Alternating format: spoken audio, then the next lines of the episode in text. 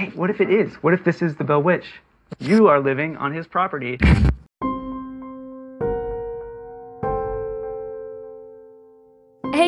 Welcome to a very special and distant episode of What the Actual Laugh.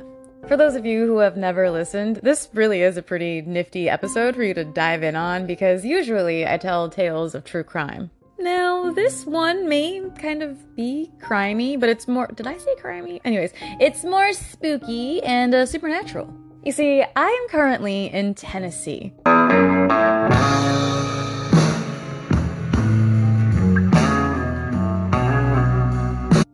Because of that, I thought it would be pretty great to tell stories that center around this state. So, what do I have for you? First of all, to those of you who've never been here, hey, my name is Harmony, and well, I'm sure you've figured out I'm the host here. Next, if you know anything about Tennessee, I'm sure the next few words coming out of my mouth, you're gonna be like, oh, I know this. Or if you're also into the spooky stuff like me, you're probably also gonna gasp a little bit and go, Ooh, this one's gonna be fun.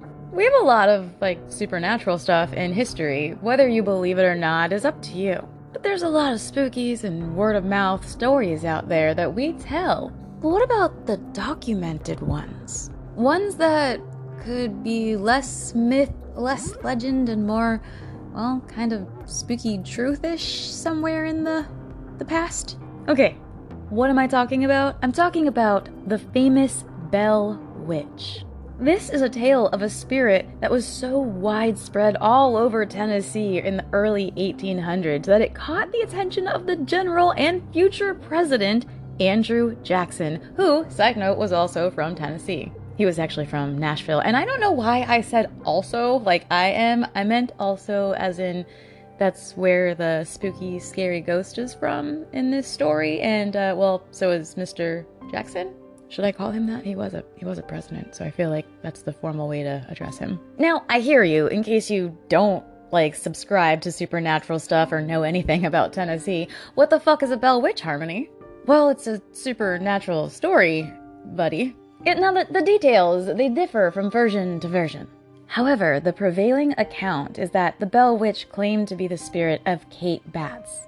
Kate was a rather unfriendly person and a, neighbor of a man by the name of John Bell. Now, you see, Kate was rather, she felt pretty scorned and kind of angry, especially at John, because she felt that she was cheated out of a land purchase by him specifically. Now, no one really knows if this is like for sure, but this is just where the main prevailing account of it all starting is. But she definitely had some sort of issue with John. There's a very famous picture as well associated with all of this, and that is of Betsy Bell. Now, this isn't like a photograph that you and I would think of when we say picture. This is more of like a crude drawing. Actually, it's not crude, it's actually pretty well done, but it's a drawing, and it's called The Queen of the Haunted Dell. So, Betsy Bell is John Bell's youngest daughter. So, Betsy would actually be tortured by the witch for several years in her childhood. There are many ghosts and like haunting stories all about America's history. America is kind of a spooky place from time to time. I mean, to be fair, to be fair, the rest of the world is also kind of spooky from time to time as well. We got a lot of weird shit in our past, like for real. You should sit down and Google it once in a while. You'd probably be pretty shocked. However, not a lot of them are as documented as the evidence of the Bell Witch. The human interactions as well that date back to 1817 are pretty bizarre. Listen, you can have a hard time believing in the afterlife all you would like. That's okay with me. But I do believe that's very narcissistic of us as, well, humans, a society, and just existing, to believe that this is it, that there's nothing possibly else at all. I mean, we're literally electronically sustained piles of meat walking around, making vibrations that we call words on a floating rock in a vacuum of nothingness with balls of gas. So, maybe have an open mind. Let's go on a figurative, because I'm not leaving, 40 minute drive from where I'm at in Nashville and talk about the Bell Witch and the Bell Witch Cave. Ladies and gentlemen, boys and ghouls, are you ready to get a little scared? Because I am alone right now and also in Tennessee, just super close to where this happened, so I am.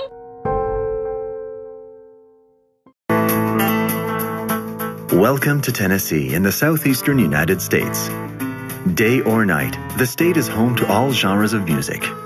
From bluegrass to country, Delta blues to rock and roll. The legendary clubs along Beale Street in Memphis were among the first to feature Elvis Presley and Johnny Cash. Nashville, the state capital, is also the capital of country music recording. But something that's frequently overlooked by visitors who come for the entertainment are the mountains and fertile plains of rural Tennessee. About 40 miles or 60 kilometers north of Nashville lies this quaint little town of Adams. Population 628. Visitors can expect to be treated to legendary Southern hospitality.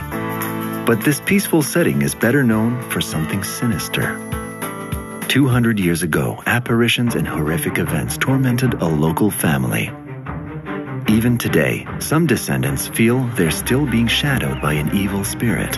Beginning 196 years ago, Bells were tormented by what they called a spirit, the neighbors called a witch, some people called a demon.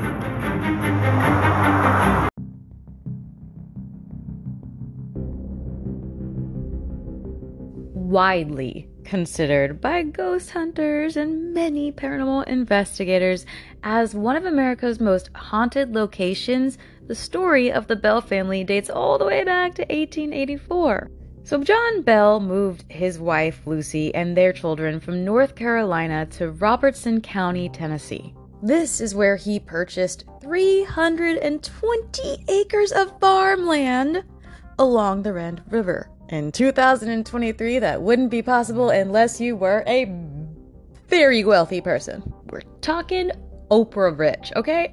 Sorry, I digress. The family would actually live very, very peacefully for 13 years. Right there on their 320 acres of property. That just sounds astronomical right now. Now, in the summer of 1817, everything would change, and not at all in any good way.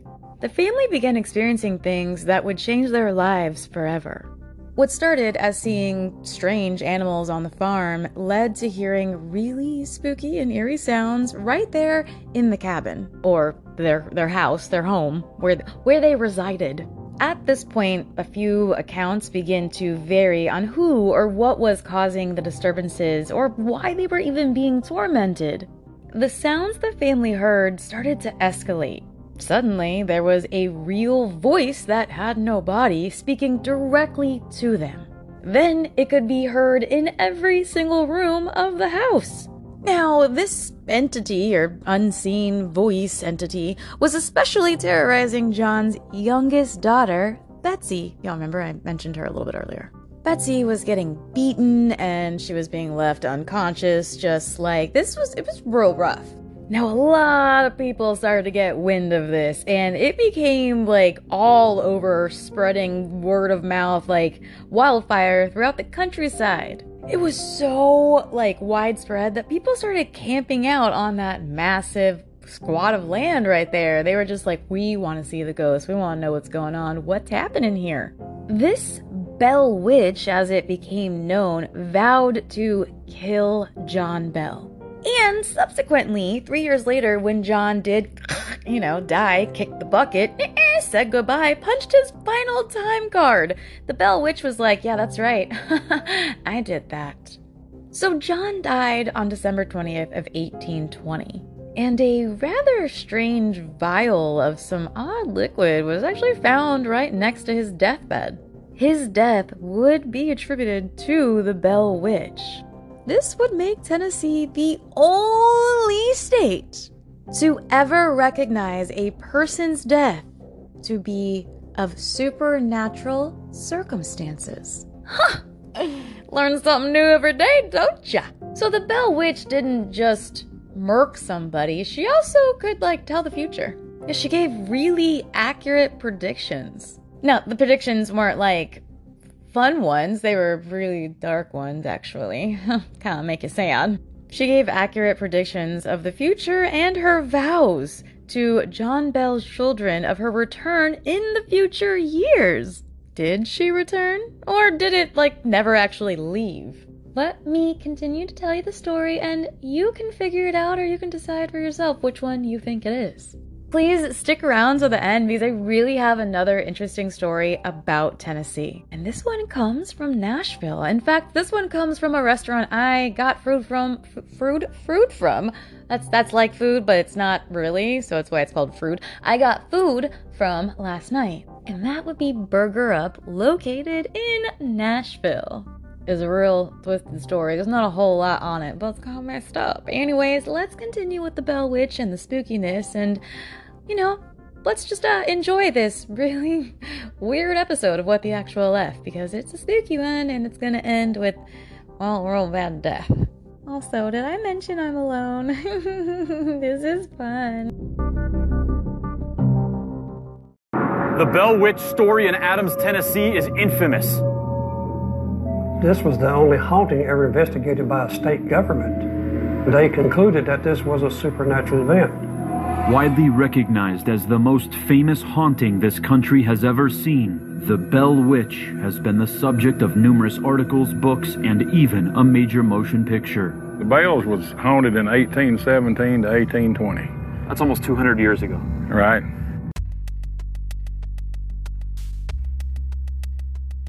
This is a really, really creepy story, and the fact that it's got some evidence is even more creepy. But before we dive darker, uh, deeper, sorry, I want to say something because I find this really bizarre. I wish I was making this up to make this episode even more creepy, but I'm not. A couple hours ago, I was recording this episode, and then all of a sudden, all of my electronics just were like, we're not gonna work. For some reason, I couldn't get any audio to work, I couldn't get anything to load, everything was going haywire, I couldn't record, and if I could record, it would crash. So I just find that a little interesting that I'm telling you guys a very creepy ghost story that happened not so far away from me. And uh, it's also got a lot of documentation of some evidence, you know, that a ghost may have killed somebody. And uh, everything just kind of went haywire when I started to tell the story about that murderous spirit. This is gonna be really fun.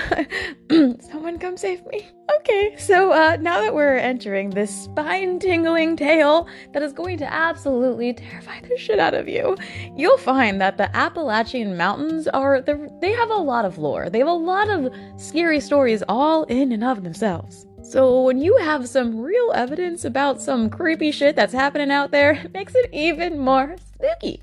And the Bell Witch, you know, besides Bigfoot and Skinwalkers and Mr. Windy Boys out there, is actually really interesting. The Bell Witch is a terrifying story. As I said, back in 1804, John Bell and his wife Lucy and their nine children, that's right, not one, not two, not three, not four, but nine, they moved on over to Adams, Tennessee, where they built that farm on those. Oh, I'm sorry. Uh, by the way, did I say 320 acres? I was wrong. It was roughly a thousand. how how dare I get a number like that incorrect? Oh my god, I hate being an adult in 2023. Now, like I said, they lived super peaceful and all that stuff started happening, but we didn't go into the details of how eerie and terrifying that stuff was. Would you like to know? Because it's really, really scary. And the fact that it's documented and so many people went through, witnessed, and had such odd, bizarre things occur, I think you should stick around.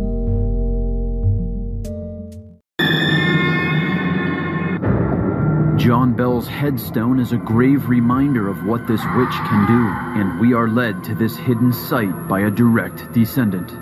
This is it. Wow. Do you believe the Bell Witch killed your ancestor? I do. he was poisoned.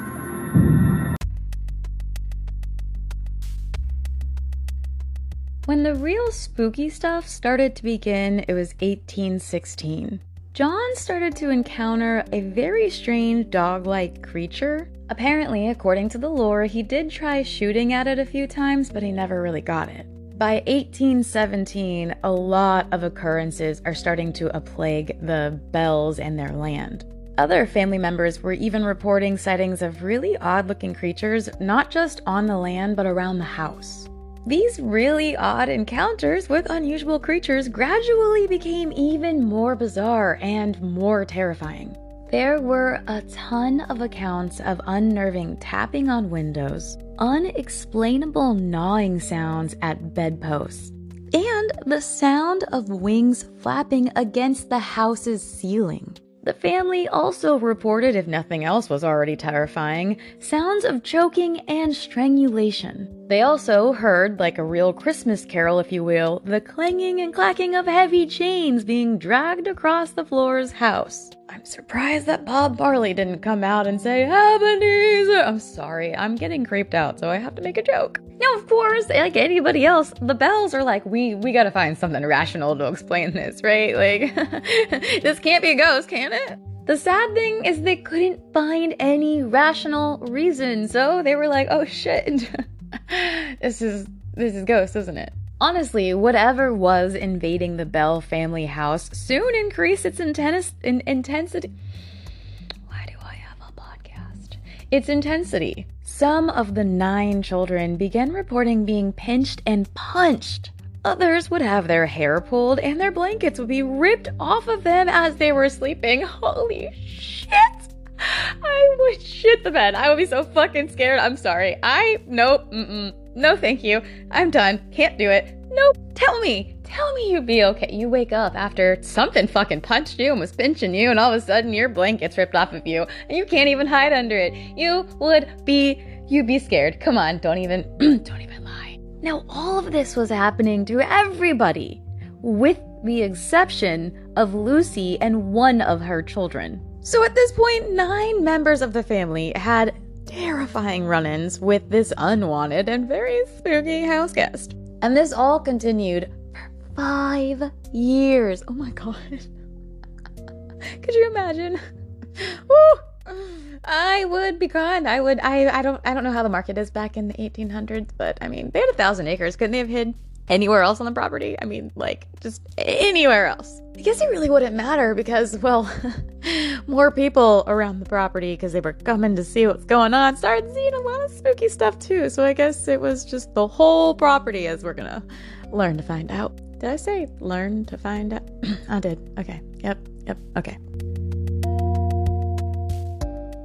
It's not long before the story reaches a hot headed general in Nashville, whom the three oldest bellboys had served under, named Andrew Jackson. The future president had made a name for himself in the War of 1812 as a rowdy man of the people. In 1819, he assembles a posse of men to go after the Bell Witch, including a self proclaimed witch slayer who doesn't have a name, so let's call him Phil. Jackson loads up a wagon and heads to Adams, Tennessee. Why? Well, mostly for fun. A few miles before they reach the Bell Farm, the wagon freezes in place on a clear road. The horses pull as hard as they can, but it's like the wagon is glued to the road. Jackson raises his hands and says, By the Eternal, boys, it's the witch! From the bushes comes a shrill, metallic voice. All right, General. Let the wagon move on. I'll see you again tonight. The wagon starts to move again, but the men can find no trace of anyone in the area, so they just press on. Jackson arrives at the Bell House at nightfall. As the family settles in for the night, the men gather around the fire, waiting. After several uneventful hours, Phil, the witch slayer, springs to his feet and lifts up his pistol and explains he's been packing silver bullets, and the witch must be afraid. Well, then she should show her braggart's colors. Immediately, the witch screams out, Here I am, General, as promised, and ready for business. An invisible force starts beating Phil brutally. He tries to fire his pistol, but it won't work. Uh, uh, I'll make it easy. Go ahead and shoot for Christ's sakes. But no one can see anything, and Phil can't fire his gun. My turn. She slams Phil against the wall and drags him across the room, kicks him in the butt right out the door. There is one more fraud among you, and I will reveal them before the night is over. Jackson's men beg him to leave. I'd rather fight the British again over this witch. He says, but makes them stay so he can figure out himself who this fraud was. They all settle into their tents outside the house for the night, with the witch continuing to verbally abuse them, most of which was calling Jackson's wife fat. No one knows exactly what happened next, but Jackson and his men were spotted the next morning in Springfield on their way back to Nashville. Jackson would never speak of this event, most likely because he was too embarrassed, and with the dirtiest election of all time coming up, he probably didn't want it brought up.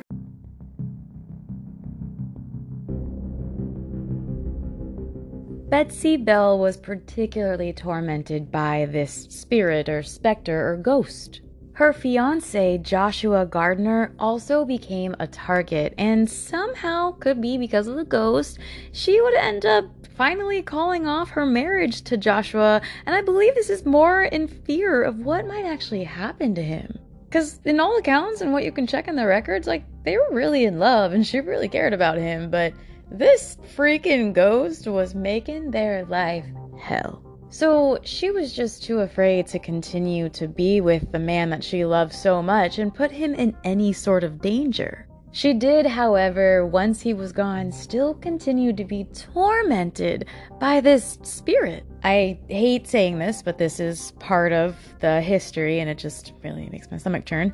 But Dean, a slave that was part of the Bell's family service, he claimed that the witch actually appeared before him in front of him, he said, as a black dog. He even said sometimes it wouldn't just be this black dog, it would show itself as a two headed wolf.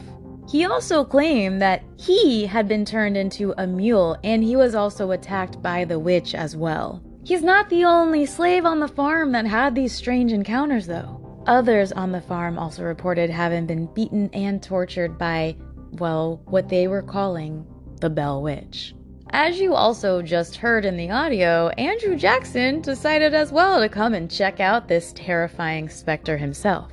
He had his very own terrifying experiences while on the way and at the Bell residence. Not just Andrew Jackson, Jack Jackson, not just Andrew Jackson, not just Andrew Jackson, but every one of his crew that came with him were terrified and genuinely believed that a malicious specter or spirit of some sort was haunting the Bell family, home, and property. So, who or what exactly was the Bell Witch? She reportedly answered that herself. I am a spirit. I once was very happy, but I have been disturbed and made unhappy. I am the spirit of a person who was buried in the woods nearby. The grave was disturbed and my bones disintered and scattered. And one of my teeth was lost under this house. I am looking for that tooth. Of course, if you look up to see who is the Bell Witch, you're gonna get a name, and that is Kate Batts, as I told you. Many of the Adams, Tennessee locals do believe that this woman was behind the happenings at the house and property. The Bell Witch's abuse and torment gradually took a heavy toll on John Bell's physical and mental state. He eventually became bedridden. So, whether it be Kate Batts or not, whoever it was or whatever it was, was absolutely destroying a man and his family. As stated on December 19th of 1820, his son John Jr. went to the medicine cabinet to get his father's medicine. But instead of seeing the usual three bottles of medicine, he only saw one. According to records, the witch spoke. It is useless for you to try to relieve old Jack. I've got him this time, and he will never get up from that bed again. Then she stated, gave old Jack a big old dose of it last night while he was fast asleep, which fixed him. John Sr. died the very next day. And the witch was said to have caused quite the ruckus at his funeral as well. She didn't stop at his death, she was still going. In fact, according to the legend, records, and lore. The Bell Witch attended the funeral, I guess you could say with bells on, but I'm just because she was said to have been singing all sorts of drinking songs and just having a real time of her life.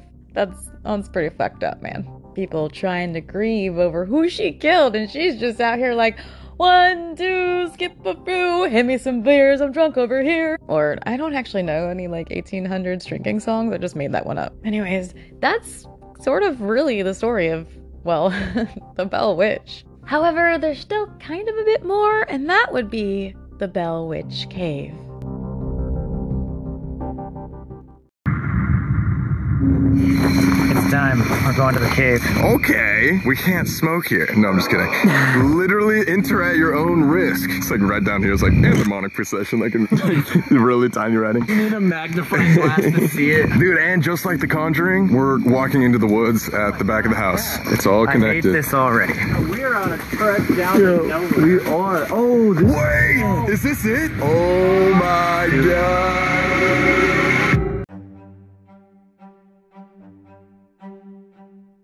You want to go visit this place? You want to get the shit scared out of you? Are you ready to be shaken in your boots? Yeah, I mean, kind of me too. So, if you want to do that, the only original feature of the Bell Farm that can still be seen today is a cave located on what was once the Bell's property. Visitors are very much able to explore the cave and see it much as the family would have back in the early 1800s. In 2008, the cave was listed on the National History Registry.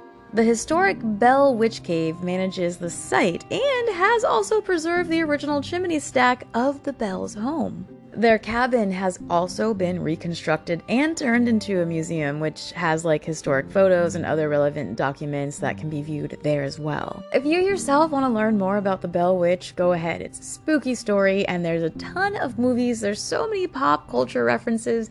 There's really no shortage of information out there. I'm 100% positive that one of the trips that I'm here in Tennessee, I am going to take that 40 mile trek and I'm to go see those caves and I'm to see what I feel, what I experience, and just say that I survived the Bell Witch. I mean, hopefully I do, right? she says, kidding, but also kind of terrified. All right, so that was the story of the Bell Witch. But hey, I have another story for you before I say goodbye. And this one's a lot more recent and a little bit more freaking twisted. First, though, order up. All right, we're gonna go burger it up in about 40 minutes. We'll take you inside with us. Okay, dude. So how packed is this place? Dude, it's packed. Look. Yeah. Yeah. So checking out all these tables right here. You sit next to people you don't even know. I know. It's like family style.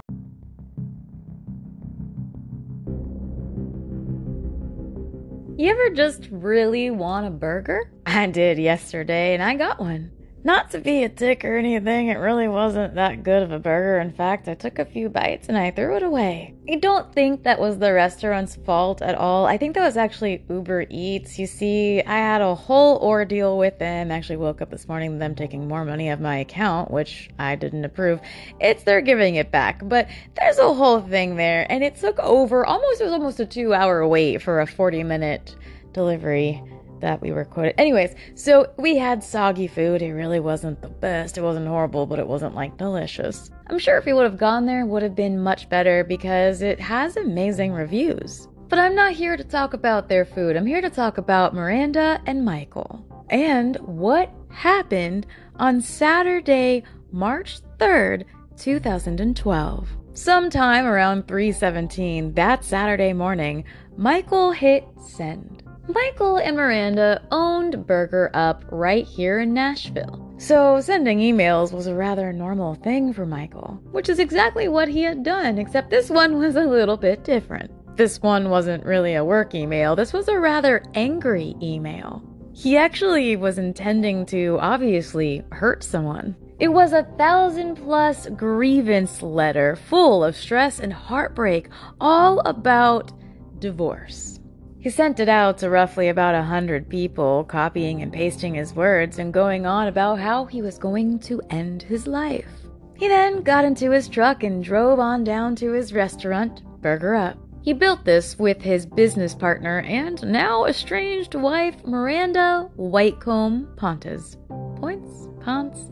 Ponces. I really couldn't find how to say their name because you'd be surprised how little news coverage there is about this. In fact, if my friend hadn't told me, I never would have known about this, but this is pretty interesting. So he pulled out a can of pink spray paint when he gets to his restaurant, right? This isn't like just like a kind of pink. This is like fucking hot pink. This is pink that you can see from miles away. Like, that's fucking pink. Not really miles, but like several blocks for sure. So he starts spray painting a rather really mean word. Michael's pretty pissed. Like, he's really angry. This little graffiti that he would leave would serve as his very public last word.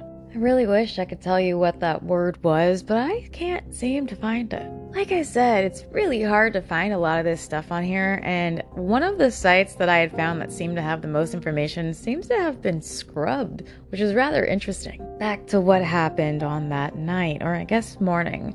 By the time police arrived, which would be a little bit before 4 a.m., and they were arriving because his attorney alerted them that something was going on because he had been awake when he got the email and he was rather worried. Michael entered Burger Up and he wasn't alone. He had a handgun with him. And right there in that restaurant, he ended his life. Naturally, the news of Michael's suicide caused a lot of the neighborhood and the community to be shocked. Not just that, but seeing the vandalization that he had done was really jarring. Especially because at this time, the neighborhood and the area was known to be rather family friendly. And apparently, this wasn't always the case. In earlier days, this area, 12 South, was more of like an open air drug market, not so family friendly. However, it has become a lot better of a destination. As the neighborhood's fortunes rose dramatically over the past 20 years, it's turned around and a lot of planning and muscle and so much foresight and building and just beauty has been put into this. It has evolved into one of the hottest communities in the city, at least according to what I can find on the internet. Burger Up's simple menu, which it really is pretty simple, seems to have one occult following from diners and reviewers all alike. It did open in late 2010, and in fact, hour long waits are pretty common. People have even stood outside no matter the weather. Even though Burger Up has drawn so many people and national press, it's still considered to be like this comfortable place, and it seems to be that. A lot of credit still has to go to Michael and Miranda and their entire team. But some of the contributions were very much uniquely Michael's. He apparently built all of the communal tables that gave that room when you walk in its boarding house coziness. It's a very family oriented restaurant. He built all of the benches and the stools at the bar. It's really, really astonishing sometimes to realize that suicide happens so much more than we could ever imagine. And it affects so many people around us every day, even you, and the places you go to eat. I will say, all in all, Burger Up really did look like it had great food to offer. However, I don't eat meat unless it's seafood. And they only had one option for me, which was a black bean burger. And it just, once it got cold and it was soggy because the Uber driver was just kind of doing his own thing and got lost in his cell phone. I know because when I went outside to meet him, he couldn't look away from it. Sure hope whoever he was texting was worth it because he had a big old smile on his face. But, anyways, I'm sure the rest of the burgers are delicious. In fact, my friend said that they were to die for. He had a patty melt and it was super good. So I saw the reviews. He said they were delicious, and I'm sure they are. Just maybe not for someone like me who can't have half of, if not all of the menu, except for one thing and some fries. Anyways, if you are ever in Tennessee, go check out the Bell Witch Cave. And when you're done, after you've had a fright of your life and you're starving, stop on by Burger Up and catch a bite to eat. And no, I'm not endorsed by the Bell Witch or Burger Up. I'm just here, hanging out in Tennessee, and wanted to share these with you. Hope you enjoyed these twisted tales. Thank you, everyone, for coming this morning. Um, this is actually kind of a special interview for me because um, this is the first time I've ever interviewed someone that I've been friends with, I've interviewed, and I've also uh, worked as an employee for. Um, so kind of a special trifecta there. But um, I first met Miranda um, because I interviewed her actually for a local publication called Nashville Lifestyles. Before I say goodbye, what you just heard was actually like the only thing I could find where Miranda was seen. Miranda's Michael's wife, and she was being interviewed by apparently someone from her staff. But it wasn't about Michael or anything that happened there. It was about Miranda's responsibilities in the restaurant business and all that she has done and so forth. So, anyways, thank you so much for listening to this episode of What the Actual F. This is definitely a different one than what I usually do, but I'm in a whole different place and I thought this was rather fitting. After all, with a name like What the Actual F, what do you expect? You really think I'm gonna do the same thing all the time? Because I'm not. As always, if you have some story that you would like me to look into, maybe you have something of your own you want to share with me, send me an email at what's the actual EFF harmony at gmail.com. Lately, I've been getting so many emails and I love it. I actually have one that I'm putting together. Thank you so much, one of you. I will share all the information about it once I start that episode. But one of you have reached out to me about being a jury member in a recent case about a murder. And that's coming real soon because this is interesting, especially when I get to talk to somebody who's like right there in the meat and potatoes enjoying the full on entree. Yeah, it's intense. Anyways, I hope you guys really enjoyed this episode of What the Actual F coming straight to you from Tennessee. Luckily, I survived telling you all about the Bell Witch. And sharing with you that I had a not so fantastic burger from a pretty rad burger joint just down the road, where a heartbreaking suicide did occur that I found just kind of interesting. Anyways, I hope you have a wonderful rest of your day, and thank you so much for sticking around all the way to the end. Really means a lot to me. And hey, in case no one's told you today, I love you. I'm proud of you. You're super awesome. And, well, I guess keep kicking ass, baby. Stay safe, and I can't wait to talk to you on the next episode of What the Actual F. Love you later. Bye.